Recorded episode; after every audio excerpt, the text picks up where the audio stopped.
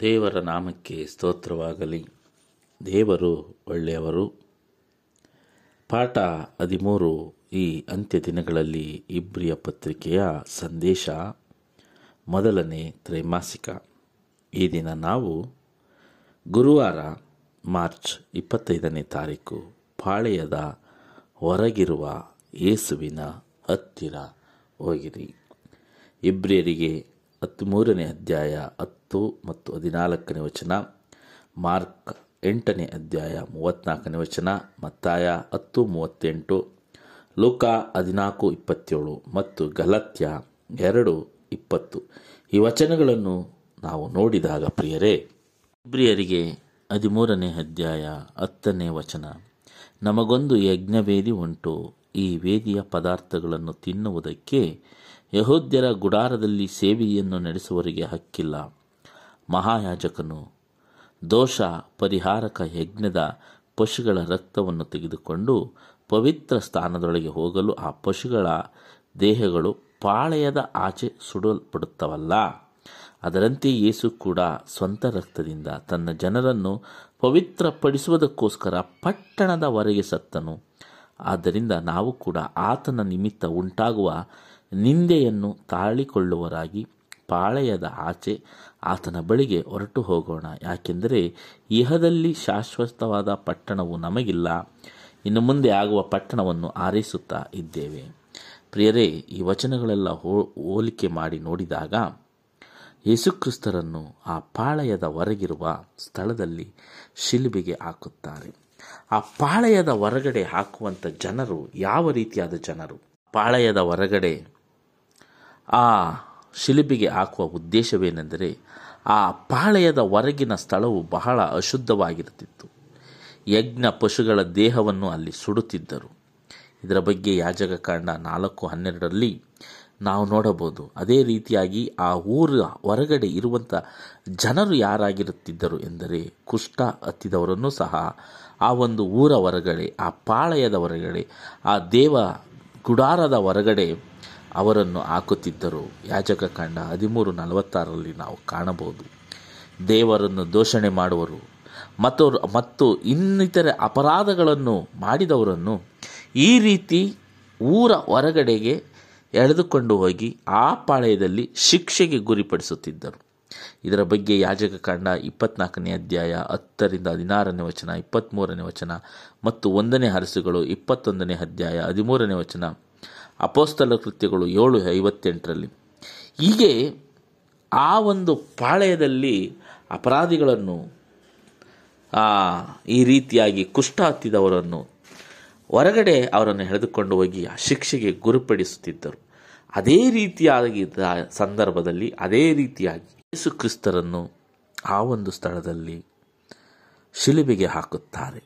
ಯೇಸು ಕ್ರಿಸ್ತರನ್ನು ಆ ಹೆರುಸಲೇಮಿನವರೆಗೆ ಆ ಶಿಲುಬೆಯ ಮರಣದ ಶಿಕ್ಷೆಯನ್ನು ಯೇಸುಕ್ರಿಸ್ತರು ಅನುಭವಿಸುತ್ತಾರೆ. ಯೋಹಾನ ಹತ್ತೊಂಬತ್ತನೇ ಅಧ್ಯಾಯ ಹದಿನೇಳು, ಇಪ್ಪತ್ತೊಂದರಲ್ಲಿ ಯೇಸುಕ್ರಿಸ್ತರ ಮೇಲೆ ಹಾಕಿದ ಅವಮಾನವನ್ನು ಈ ಒಂದು ಸ್ಥಳ ಎತ್ತಿ ಹಿಡಿಯುತ್ತದೆ ಪ್ರಿಯರೇ. ಇಬ್ರಿಯರಿಗೆ ಹನ್ನೆರಡು, ಎರಡರಲ್ಲಿ ಆತನನ್ನು, ಯೇಸುಕ್ರಿಸ್ತರನ್ನು ದೇವ ದೋಷಕನೆಂಬ ಆಪಾದನೆಯನ್ನು ಯೇಸುಕ್ರಿಸ್ತರ ಮೇಲೆ ಒರೆಸಿ ಆತನನ್ನು ನಿರಾಕರಿಸಿ ಆ ಪಾಳೆಯದ ಹೊರಕ್ಕೆ, ಅಂದರೆ ಗೊಲ್ಗೊತಾ ಎಂಬ ಸ್ಥಳ ಎಂಬುದು ಆ ಶಿಕ್ಷೆಗೆ ಒಳಪಟ್ಟವರನ್ನು, ಕಳ್ಳರನ್ನು, ತಪ್ಪು ಮಾಡಿದವರನ್ನು ಒಂದು, ಆ ಒಂದು ಸ್ಥಳದಲ್ಲಿ ಶಿಲುಬೆಗೆ ಹಾಕುವಂಥ ಸ್ಥಳ. ಯೇಸುಕ್ರಿಸ್ತರನ್ನು ದೇವ ದೂಷಕನೆಂಬ ಒಂದು ಪಟ್ಟವನ್ನು ಆತನ ಮೇಲೆ ಒರೆಸಿ ಆ ಸ್ಥಳಕ್ಕೆ ತಂದು ಅವರನ್ನು ಆ ಮರಣದಂಡಿಗೆ ಒಪ್ಪಿಸುತ್ತಾರೆ.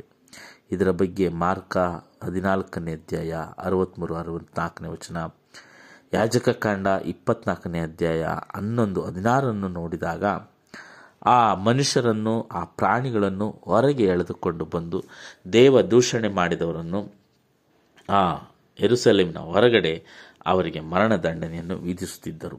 ಇಂಥ ಒಂದು ಸ್ಥಿತಿ ಯೇಸುಕ್ರಿಸ್ತರಿಗೆ ಇಂಥ ಒಂದು ಅಪಮಾನಕರವಾದ ಒಂದು ಅಸಹ್ಯವಾದ ವಸ್ತುವಿನಂತೆ ಯೇಸುಕ್ರಿಸ್ತರನ್ನು ಆ ಒಂದು ಪಾಳೆಯದಿಂದ ಹೊರಕ್ಕೆ, ಆ ಇರುಸೆಲೆಮಿನ ಹೊರಕ್ಕೆ ಹಾಕಲ್ಪಟ್ಟರು ಪ್ರಿಯರೇ.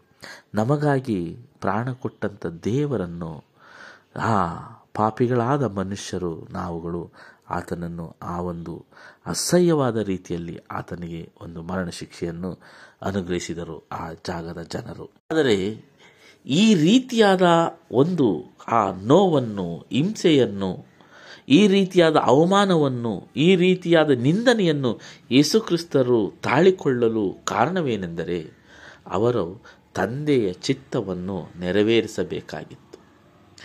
ಆ ತಂದೆಯ ಚಿತ್ತವನ್ನು ನೆರವೇರಿಸುವುದಕ್ಕಾಗಿ, ಆ ಯೇಸುಕ್ರಿಸ್ತರು ಈ ಲೋಕಕ್ಕೆ ಬಂದ ಉದ್ದೇಶವನ್ನು ಪೂರೈಸುವುದಕ್ಕಾಗಿ ಆ ರೀತಿಯಾದ ಶಿಕ್ಷೆಯನ್ನು ಅನುಭವಿಸುತ್ತಾರೆ.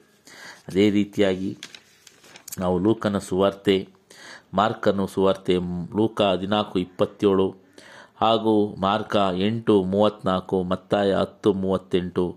ಇವುಗಳ ವಚನಗಳನ್ನು ನೋಡಿದಾಗ ಯಾರು ಯೇಸುಕ್ರಿಸ್ತನ ಶಿಲುಬೆಯನ್ನು ಹೊರಬೇಕೆಂದು ಅಪೇಕ್ಷೆ ಪಡುತ್ತಾರೋ ಯಾರು ಯೇಸುಕ್ರಿಸ್ತನನ್ನು ಹಿಂಬಾಲಿಸುತ್ತಾರೋ, ಅವರು ಈ ಅವಮಾನಗಳನ್ನು, ಹಿಂಸೆಗಳನ್ನು ತಾಳಿಕೊಂಡು ಆ ಪಾಳೆಯದ ಹೊರಕ್ಕೆ ಆ ಯೇಸುಕ್ರಿಸ್ತರು ಇದ್ದ ಸ್ಥಳಕ್ಕೆ ಬರಲೇಬೇಕು ಎಂದು ಪೌಲನು ಇಲ್ಲಿ ಎಚ್ಚರಿಸುತ್ತಾನೆ ಪ್ರಿಯರೇ. ಅದೇ ರೀತಿಯಾಗಿ ಗಲಾತ್ಯ ಎರಡು ಇಪ್ಪತ್ತರಲ್ಲಿ, ಕ್ರಿಸ್ತನೊಂದಿಗೆ ಶಿಲುಬಿಗೆ ಹಾಕಿಸಿಕೊಂಡವನಾಗಿದ್ದೇನೆ. ಇನ್ನು ಜೀವಿಸುವನು ನಾನಲ್ಲ. ಕ್ರಿಸ್ತನು ನನ್ನಲ್ಲಿ ಜೀವಿಸುತ್ತಾನೆ. ಈಗ ಶರೀರದಲ್ಲಿರುವ ನಾನು ಜೀವಿಸುವುದು ಹೇಗೆಂದರೆ, ದೇವ ಕುಮಾರನ ಮೇಲಣ ನಂಬಿಕೆಯಿಂದಲೇ ಪ್ರಿಯರೇ. ಪ್ರಿಯರೇ, ಇಲ್ಲಿ ಪೌಲನ್ನು ಹೇಳುತ್ತಾನೆ, ನಾವು ಅವಮಾನ ಆ ಹಿಂಸೆ ಅವುಗಳನ್ನೆಲ್ಲ ತಾಳಿಕೊಂಡು ಆವು ಊರ ಹೊರಕ್ಕೆ ಯೇಸುಕ್ರಿಸ್ತರು ಮರಣ ಮರಣಿಸಿದಂಥ ಆ ಪಾಳೆಯದಕ್ಕೆ ಹೊರಕ್ಕೆ ಹೋದಾಗ ನಮ್ಮ ಹೃದಯದಲ್ಲಿ ಜೀವಿಸುವುದು ನಾವಲ್ಲ ಯೇಸುಕ್ರಿಸ್ತರೇ ನಮ್ಮ ಜೊತೆ ಜೀವಿಸುತ್ತಾನೆ ಎಂದು ಈ ಪೌಲನು ಹೇಳುತ್ತಾನೆ ಪ್ರೇರಿ ಅದೇ ರೀತಿ ಇಬ್ರಿಯ ಹದಿಮೂರು ಹದಿಮೂರು, ಇಬ್ರಿಯ ಹನ್ನೆರಡು, ಎರಡರಲ್ಲಿ ಇದೇ ಮಾರ್ಗವನ್ನು ಮೋಶೆ ಅನುಭವಿಸುತ್ತಾನೆ. ಪೌಲನು ಇದೇ ರೀತಿಯಾದ ಅವಮಾನ, ಹಿಂಸೆ, ನೋವು ಎಲ್ಲವನ್ನು ತಾಳಿಕೊಂಡು ಯೇಸುಕ್ರಿಸ್ತರ ಆ ಶಿಲುಬೆಯನ್ನು ಹೊತ್ತು ಬರುತ್ತಾನೆ ಅದೇ ರೀತಿಯಾಗಿ ಆ ಮೋಶೆಯು ಸಹ ಇದೇ ಮಾರ್ಗವನ್ನು ಅನುಭವಿಸುತ್ತಾನೆ. ಐಗುಪ್ತ ದೇಶದಲ್ಲಿ ಆತನು ಜೀವಿಸಿದ್ದರೆ ಸರ್ವ ಐಶ್ವರ್ಯಗಳು ಆ ಮೋಶೆಗೆ ಲಭಿಸುತ್ತಿದ್ದವು. ಆದರೆ ಅವೆಲ್ಲವನ್ನು ಬಿಟ್ಟು ಯೇಸುಕ್ರಿಸ್ತರ ನಿಮಿತ್ತವಾಗಿ ಉಂಟಾಗುವ ಆ ನಿಂದೆಯೇ ಆ ಅವಮಾನವೇ ಶ್ರೇಷ್ಠ ಭಾಗ್ಯವೆಂದು ಎಣಿಸಿಕೊಂಡನು ಎಂದು ಇಬ್ರಿಯರಿಗೆ ಹನ್ನೊಂದು ಇಪ್ಪತ್ತಾರರಲ್ಲಿ ಪೌಲನು ಮೋಶೆಯ ಬಗ್ಗೆ ಬರೆಯುತ್ತಾನೆ. ಆದರೆ ಈಗ ದೇವರು ಪಾಳೆಯದ ಹೊರಗಿದ್ದಾನೆಂದು ಇಬ್ರಿಯ ಪತ್ರಿಕೆಯು ಈ ಮಾತನ್ನು ಹೇಳುತ್ತದೆ. ಯೇಸುಕ್ರಿಸ್ತರು ಊರ ಹೊರಗೆ ಅನುಸರಿಸಿ ನಡೆಯುವ ಕಾರ್ಯವು ಕೇವಲ ನಿಂದೆ ಅಪಮಾನಗಳನ್ನು ಸಹಿಸಿಕೊಳ್ಳುವುದು ಮಾತ್ರವಲ್ಲ, ಆತನ ಹತ್ರಕ್ಕೆ ಹೋಗುವುದು ಸಹ ಆಗಿದೆ. ಹೌದು ಪ್ರಿಯರೇ, ನಾವು ಸಹ ಯೇಸುಕ್ರಿಸ್ತರನ್ನು ಹಿಂಬಾಲಿಸುವಾಗ ಅನೇಕ ನೋವುಗಳು, ಸಂಕಟಗಳು, ಹಿಂಸೆಗಳು ಬರುವುದು ಸಹಜ, ಅವಮಾನಗಳು ಬರುವುದು ಸಹಜ. ಆದರೆ ಯೇಸುಕ್ರಿಸ್ತರನ್ನು ನಾವು ಧರಿಸಿಕೊಂಡ ಮೇಲೆ ನಾವು ಬರುವ ಈ ಒಂದು ನಿಂದನೆ, ಅಪಮಾನಗಳನ್ನು ಸಹಿಸಿಕೊಳ್ಳುವುದಕ್ಕೆ ದೇವರೇ ನಮಗೆ ಶಕ್ತಿಯನ್ನು ಅನುಗ್ರಹಿಸುತ್ತಾರೆ.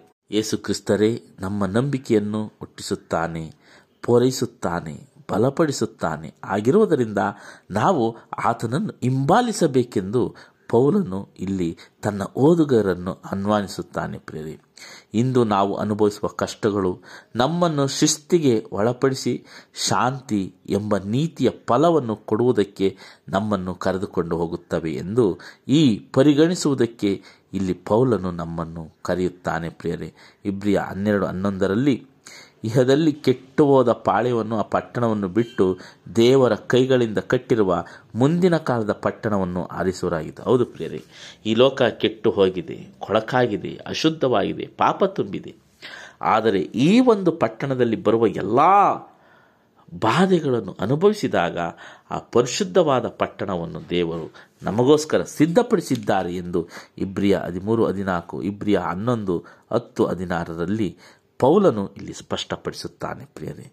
ಹಾಗಾಗಿ ಪಾಳೆಯದ ಆಚೆ ಇರುವ ಯೇಸುಕ್ರಿಸ್ತರನ್ನು ನಾವು ಅನುಸರಿಸುವುದು ಎಂದರೆ ಏನು ಅರ್ಥ ಎಂದರೆ, ಆತನಲ್ಲಿ ನಂಬಿಕೆ ಇಟ್ಟು ನಡೆಸುವ ಜೀವನದ ಎಲ್ಲ ಅಂಶಗಳು, ನಮ್ಮ ಸುತ್ತ ಇರುವ ಜನರಿಂದ ನಿಂದನೆ, ಅಪಮಾನಗಳು ಎಲ್ಲವೂ ಬಂದರೂ ಸಹ ನಾವು ಎಲ್ಲವನ್ನು ದಾಟಿ ಆ ಪಾಳೆಯದ ಹೊರಗಿರುವ ಯೇಸುಕ್ರಿಸ್ತರ ಬಳಿಗೆ ಹೋದಾಗ ಈ ಲೋಕದ ಈ ಎಲ್ಲ ಸಂಕಟಗಳು, ಕಷ್ಟಗಳು ನಮಗೆ ಅಲ್ಪವೆಂದು ಕಾಣಿಸುತ್ತವೆ ಎಂದು ಪೌಲನು ಇಲ್ಲಿ ಸ್ಪಷ್ಟಪಡಿಸುತ್ತಾನೆ ಹಾಗಾಗಿ ನಾವು ಈ ಲೋಕದ ಮೇಲೆ ಆಸೆಯನ್ನು ಬಿಟ್ಟು ಯೇಸುಕ್ರಿಸ್ತರ ಶಿಲ್ಬಿಯನ್ನು ಹೊತ್ತು ಮುನ್ನಡೆದಾಗ ಈ ಕಷ್ಟಗಳಾಗಲಿ, ಅವಮಾನಗಳಾಗಲಿ ನಮಗೆ ಯಾವುದೇ ಥರದ ದೊಡ್ಡತನವನ್ನು, ದೊಡ್ಡ ಸ್ಥಿತಿಯನ್ನು ಅವಮಾನಗಳಲ್ಲಿ ನಾವು ಕಾಣಲು ಸಾಧ್ಯವಿಲ್ಲ. ಹಾಗಾಗಿ ಎಲ್ಲವನ್ನೂ ಸಹಿಸಿಕೊಂಡು ಯೇಸುಕ್ರಿಸ್ತರ ಬಳಿಗೆ ಬಂದಾಗ ಅವರು ನಮ್ಮನ್ನು ಬಲಪಡಿಸುವಂಥ ದೇವರಾಗಿದ್ದಾರೆ ಎಂದು ಈ ಪಾಠ ನಮಗೆ ಕಲಿಸಿಕೊಡುತ್ತದೆ. ಮತ್ತೆ ಮುಂದಿನ ಪಾಠದಲ್ಲಿ ಭೇಟಿಯಾಗೋಣ. ವಂದನೆಗಳೊಂದಿಗೆ. ಆಮೇನ್.